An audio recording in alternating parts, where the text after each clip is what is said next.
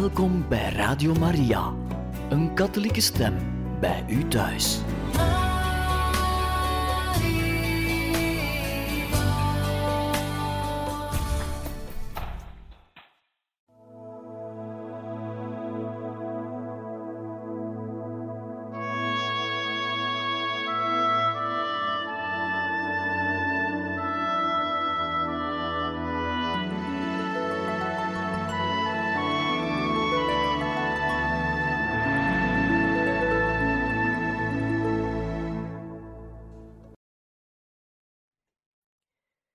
Beste luisteraars van Radio Maria, in dit programma lezen wij verder voor uit het boek Don Bosco van Teresio Bosco.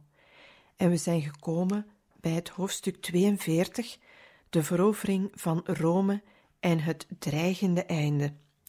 Bij het onderwerp het dreigende einde in Varazze. De bezetting van Rome en het einde van de pauselijke staat kreeg bij de katholieken een enorme, onvoorstelbare weerklank.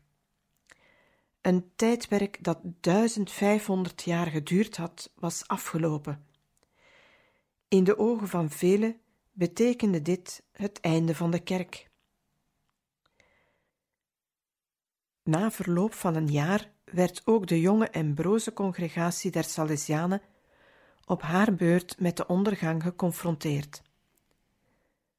Toen Don Bosco op het station van Varazze stond, viel hij bewusteloos neer. De aanwezigen dachten dat het een beroerte was. Ze droegen hem bewusteloos naar het huis van de Salesianen, waar ze hem als een kind in bed legden. Na enkele dagen vol onzekerheid verergerde zijn toestand. Nu en dan werd Don Bosco's lichaam overdekt met kleine, harde blaren. Hij had een stekende pijn en onrustbarend oplopende koorts. Don Bosco stond op de rand van het graf en men diende hem het heilig oliesel toe. In Turijn heerste grote verslagenheid. Als Don Bosco stierf, wat moest er dan met zijn werk geschieden? Don Rua, zijn rechterhand, was amper 34 jaar oud. Veel Salesianen boden in die dagen hun leven aan voor Don Bosco. En het schijnt dat hij later gezegd heeft: Ik had in Varazze moeten sterven. De jaren die ik daarna nog gekregen heb, waren een geschenk van God aan mijn zonen. De ziekte duurde twee maanden. De berichten waren in het begin zo alarmerend dat ze alleen per telegram en in algemene bewoordingen gegeven werden, om het leven in het patronaat niet overhoop te gooien. Maar juist dit kleine detail was de aanleiding tot een van de meest ontroerende getuigenissen van hun liefde voor Don Bosco. Tussen Varazze waarin Pietro Enria, de wees uit de cholera-epidemie van 1854, gegaan was om bij Don Bosco te waken, en Giuseppe Buzzetti, die in Turijn zat te bibberen omdat hij geen juiste gegevens ontving in verband met de gezondheid van zijn Don Bosco, ontstond een soort geheime correspondentie. De brieven van die twee oud-pupillen van Don Bosco zijn pover geschreven en vol gemeenplaatsen, maar ze lopen over van een oerechte, tedere genegenheid. Lieve brieven, zie hier enkele fragmenten. 23 december 1871 en Ria Ambuzzetti. Tot mijn groot verdriet kan ik je geen goed nieuws geven over onze arme vader. Vandaag liet de koorts hem geen ogenblik met rust. Heel de dag was hij druipnat van het zweet.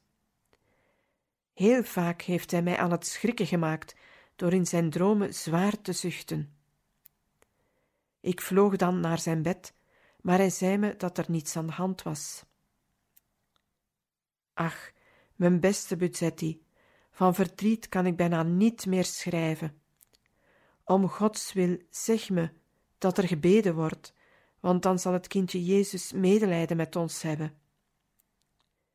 Het is nu twee uur in de morgen en me dunkt dat hij een beetje ingeslapen is.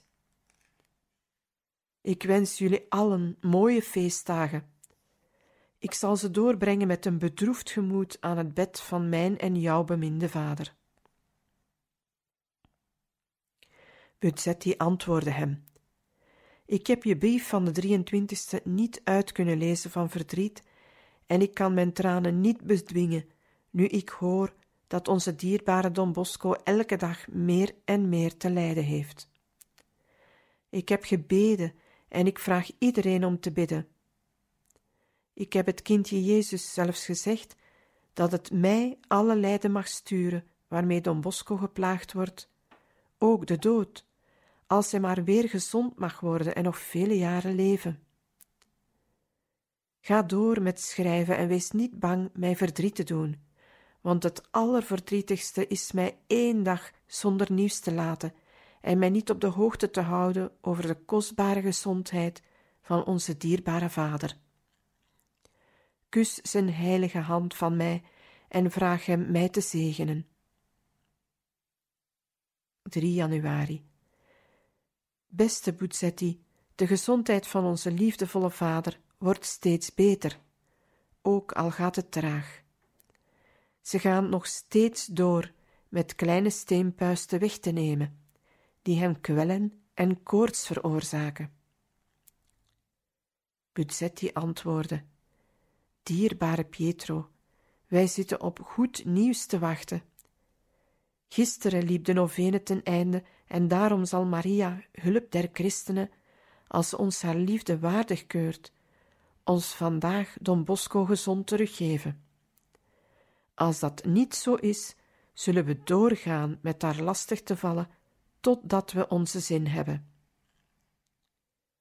Je moet weten dat het hier vreselijk koud is, dat er elke dag een aantal kruiken door de vorst barsten. Die van jou op je zolderkamer onderging hetzelfde lot. Toen Don Bosco beter begon te worden, stuurde Enria een telegram naar Buzzetti. Gisteren feest, vader is opgestaan. Je bezoek zou hem een plezier doen. Vandaag best. De woorden vader is opgestaan ging als een lopend vuurtje door het patronaat en veroorzaakte grote vreugde. Toen de verbetering aanhield, stuurde Enria twee of drie dagen geen nieuws. Buzzetti schreef hem: Beste Pietro, leef je nog? En als je er nog bent, zoals ik hoop, waarom houd je dan je belofte niet met geen enkele dag zonder nieuws te laten over onze dierbare Don Bosco? Hou me nu niet voor de gek. En Ria antwoordde meteen: Don Bosco's gezondheid gaat steeds vooruit. Enkele keren barstte hij uit: Dat zal me een dag worden als we naar het patronaat zullen terugkeren. Hij is dan heel ontroerd bij de gedachte wat er zal gebeuren bij de terugkeer naar ons gezegend huis. Op 15 februari kon Don Bosco naar Turijn terug. Door de hoofdingang ging hij de kerk van Maria Hulp der Christenen binnen. In de kerk wachten de jongens van Valdocco en vele vrienden hem op. Zodra hij het priesterkoor betrad, hief Buzzetti de psalm Laudate pueri Dominum aan. Looft kinderen de Heer. Don Bosco knielde aan de voet van het tabernakel en van het beeld van Maria Hulp der Christenen neer en bad lange tijd. Daarna dankte hij de jongens en vroeg hen de Madonna te bedanken. En Ria lag nog geknield op het priesterkoor, vertelde Don Amadei, en Buzzetti nam hem bij zijn arm mee naar buiten. Daar omhelden zij elkaar en huilden.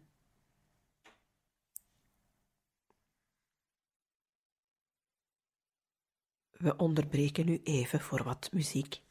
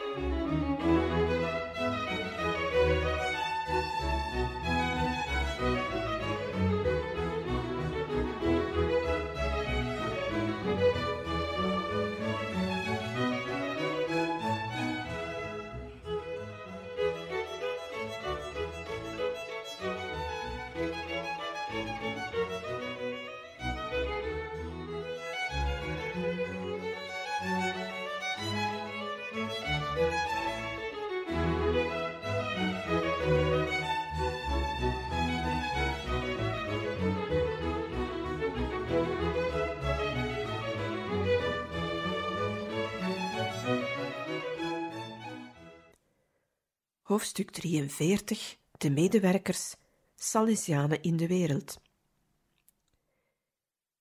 In de jaren 1870 werd het plan van de Salesiaanse medewerkers in concrete vorm gegoten. Zoals alle ideeën bij Don Bosco ontstond die gedachte niet zomaar. Ze had diepe wortels.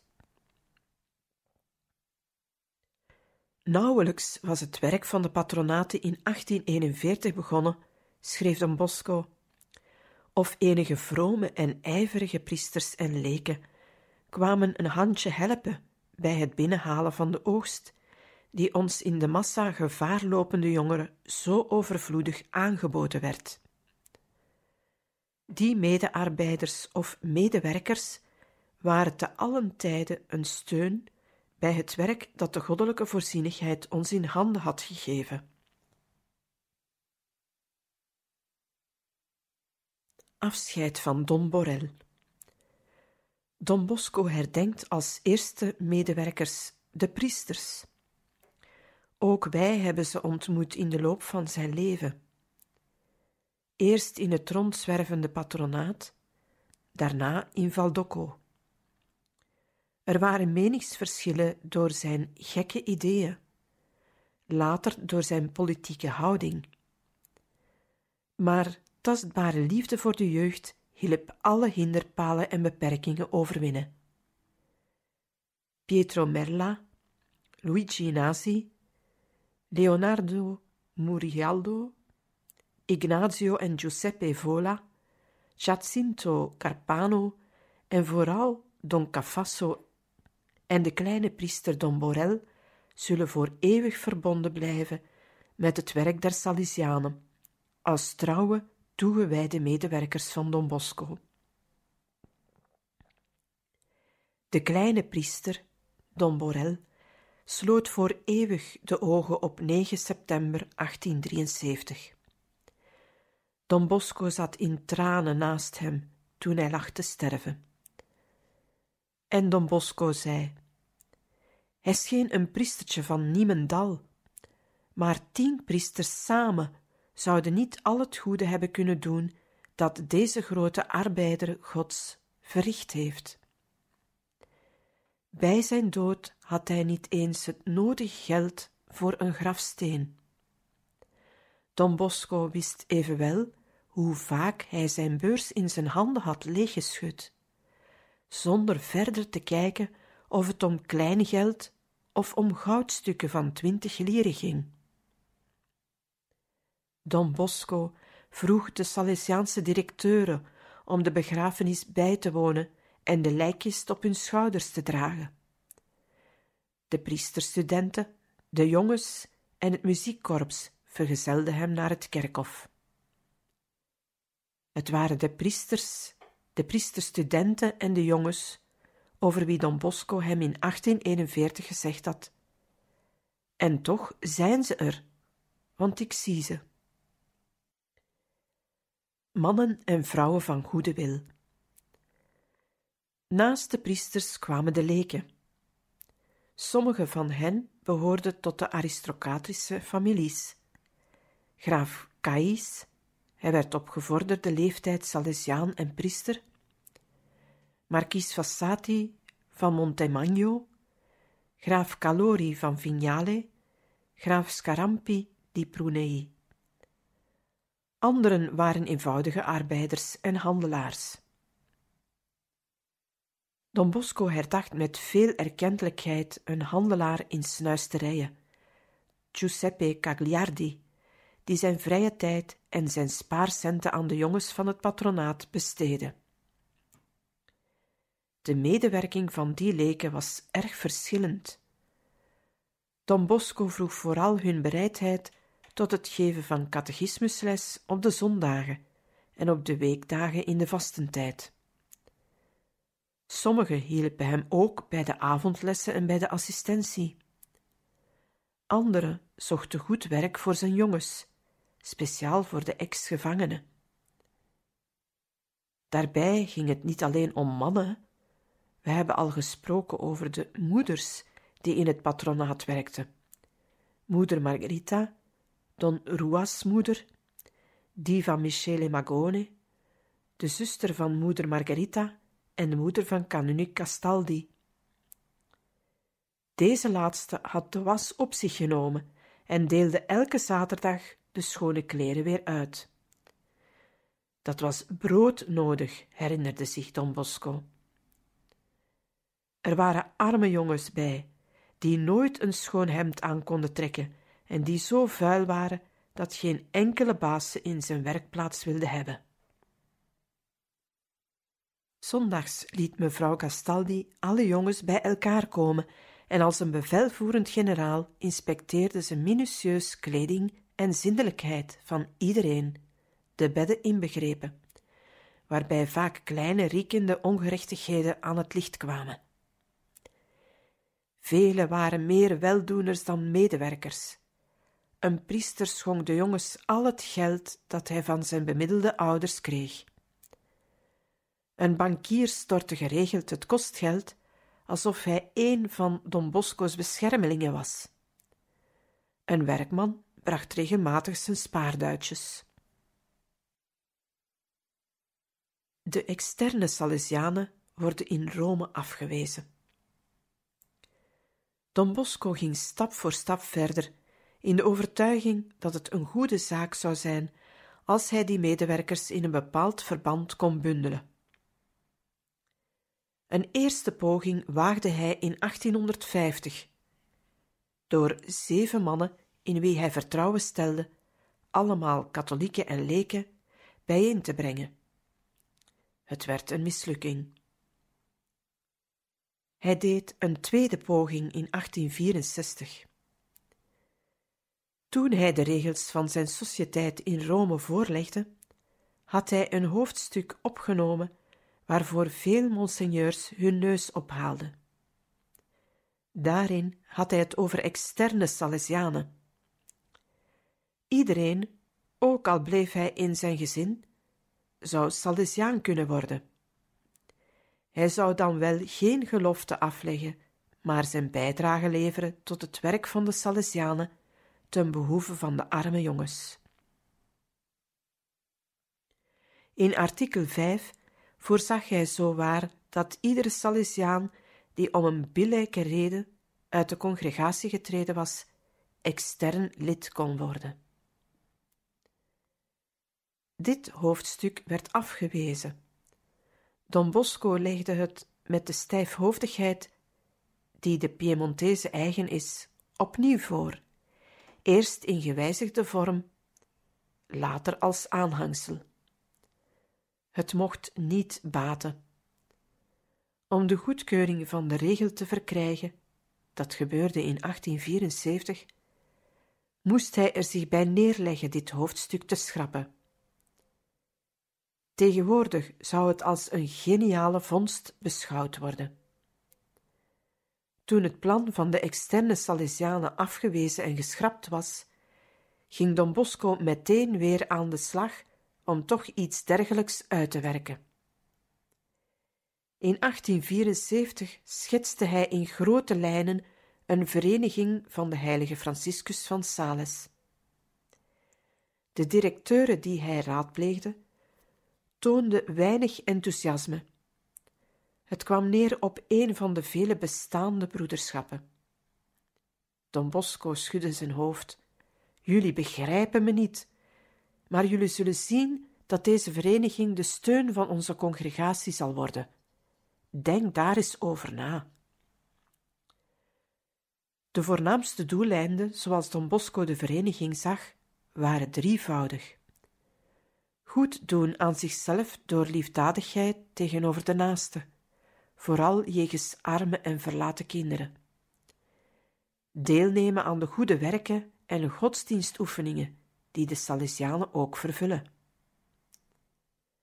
Arme kinderen opvangen, in zijn eigen huis onderricht geven en ze tegen gevaren beschermen. We onderbreken nu even voor wat muziek.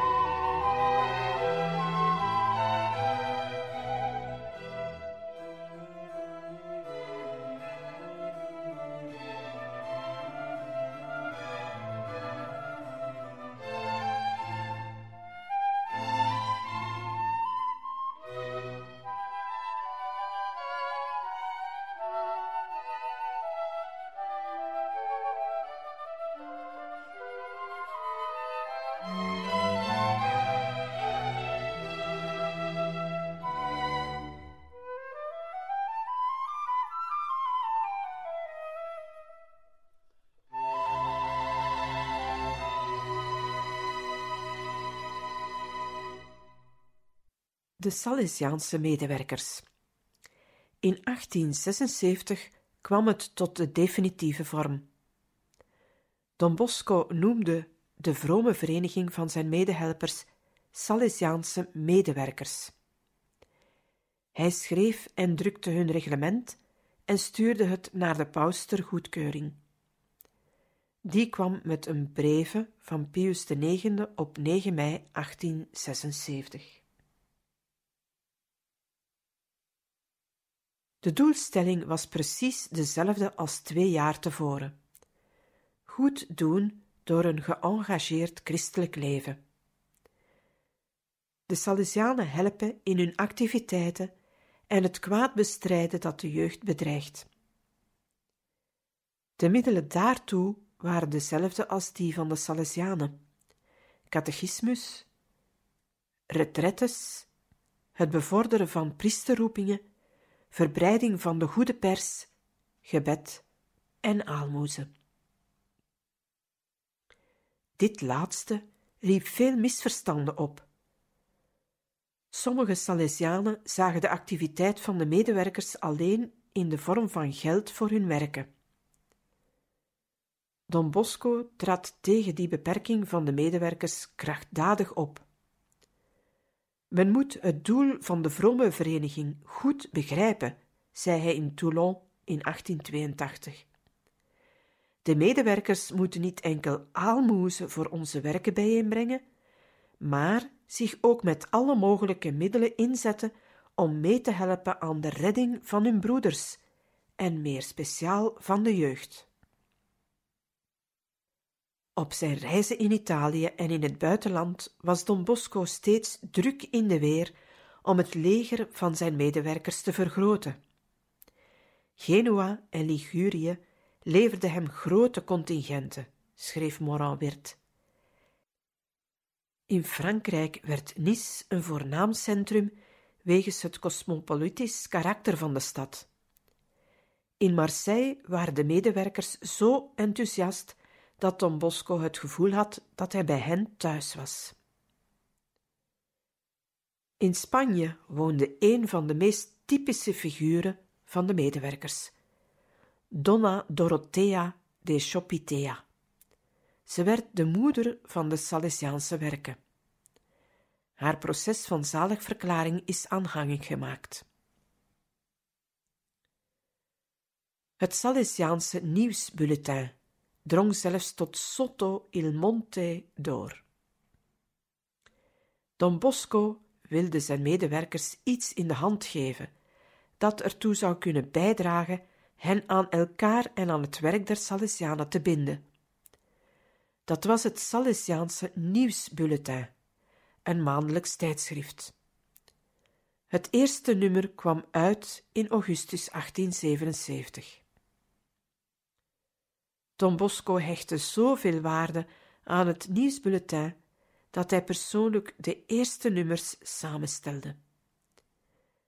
Toen hij het zelf niet meer aankon, beroofde hij zijn colleges van een waardevolle directeur en gaf hij het blad in handen van Don Giovanni Bonetti, die lid was van de hoofdraad. Toen hem gevraagd werd aan wie het blad verstuurd moest worden, antwoordde Don Bosco: Aan wie het wil en aan wie het niet wil. In het nieuwsbulletin werden de eerste brieven gepubliceerd van de Salesiaanse missionarissen. Brieven die door oud en jong gretig gelezen werden. In afleveringen werd ook de eerste geschiedenis van het patronaat van Don Bosco opgenomen, die telkens met spanning werd gevolgd. Geregeld verschenen er nieuwtjes over de Salesiaanse werken in de wereld en over de meest opvallende door Maria Hulp der Christenen verkregen gunsten. Dit bescheiden tijdschrift drong overal door en won veel vrienden voor Don Bosco en zijn werk. Paus Giovanni XXIII vertelde In mijn jonge jaren had ik een prentje van Maria Hulp der Christenen waarmee ik erg blij was en dat ik beschouwde als een bescherming. O, het was een heel eenvoudige reproductie. Een knipsel uit het Salesiaans nieuwsbulletin dat mijn oudoom Saverio ontving en dat hij ons met veel enthousiasme voorlas. Het heilige prentje hing aan het hoofdeinde van mijn bed.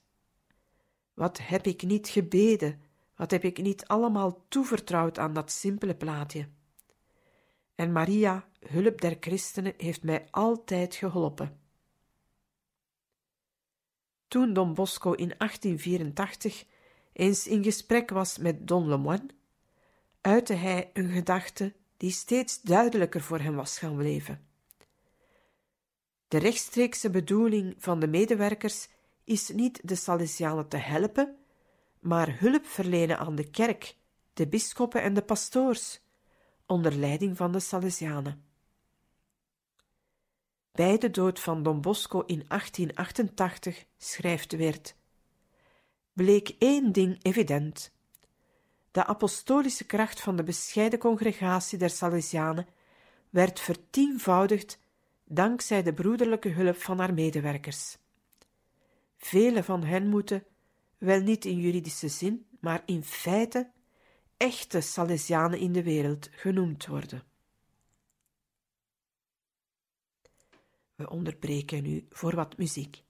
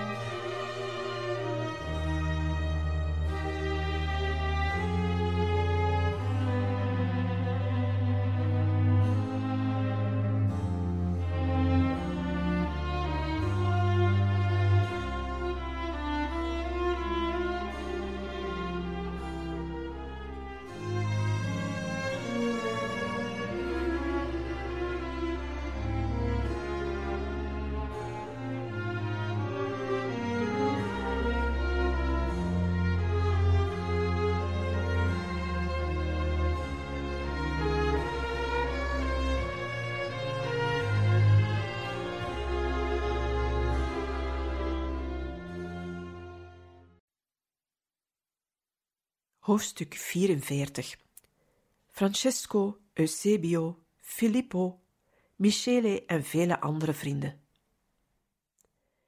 In 1870 was Don Bosco 55 jaar geworden.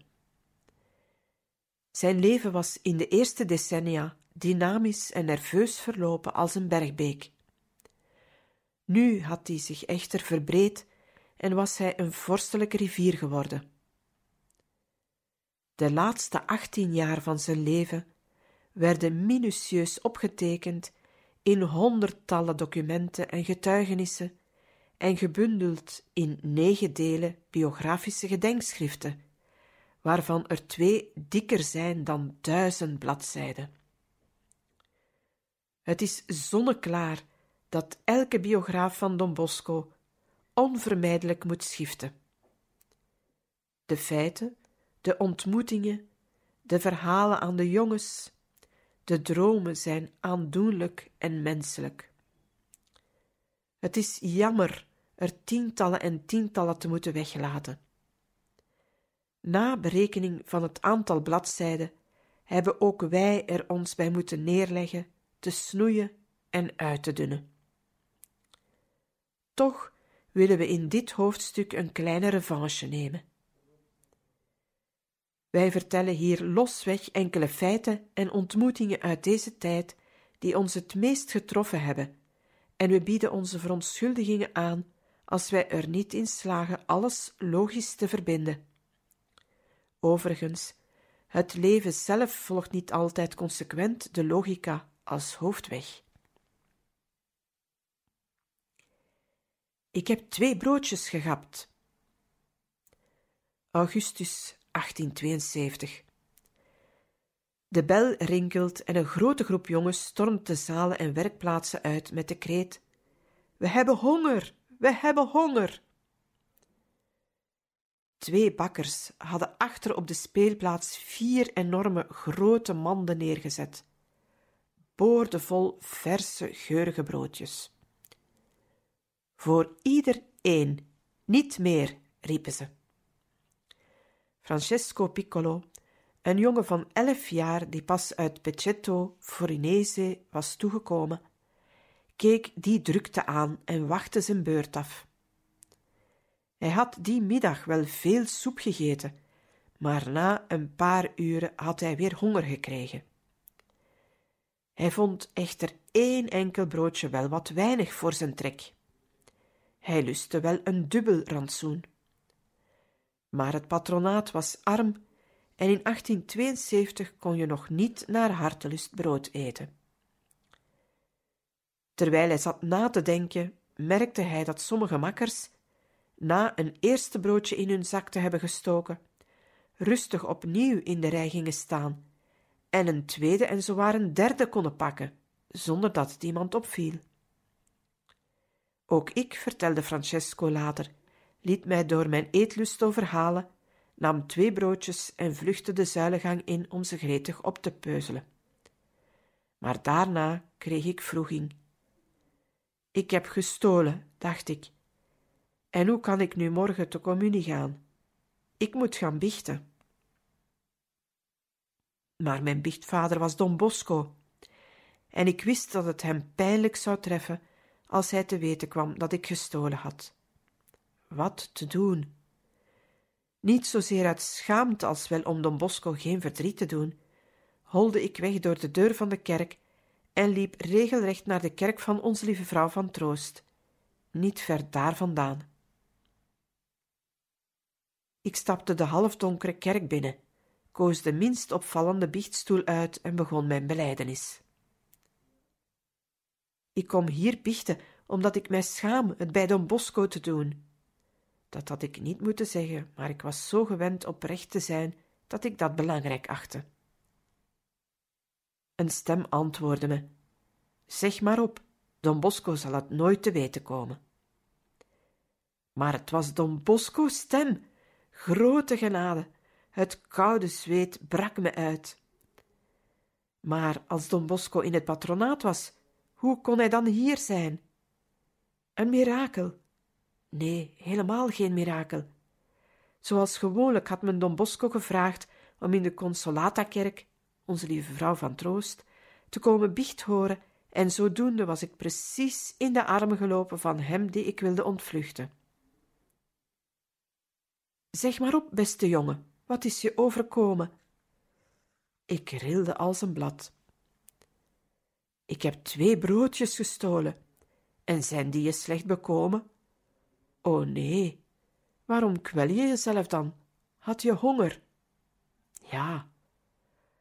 Honger naar brood en dorst naar water is goede honger en goede dorst. Luister eens, als je iets nodig hebt, vraag het aan Don Bosco. Hij zal je zoveel brood geven als je wilt.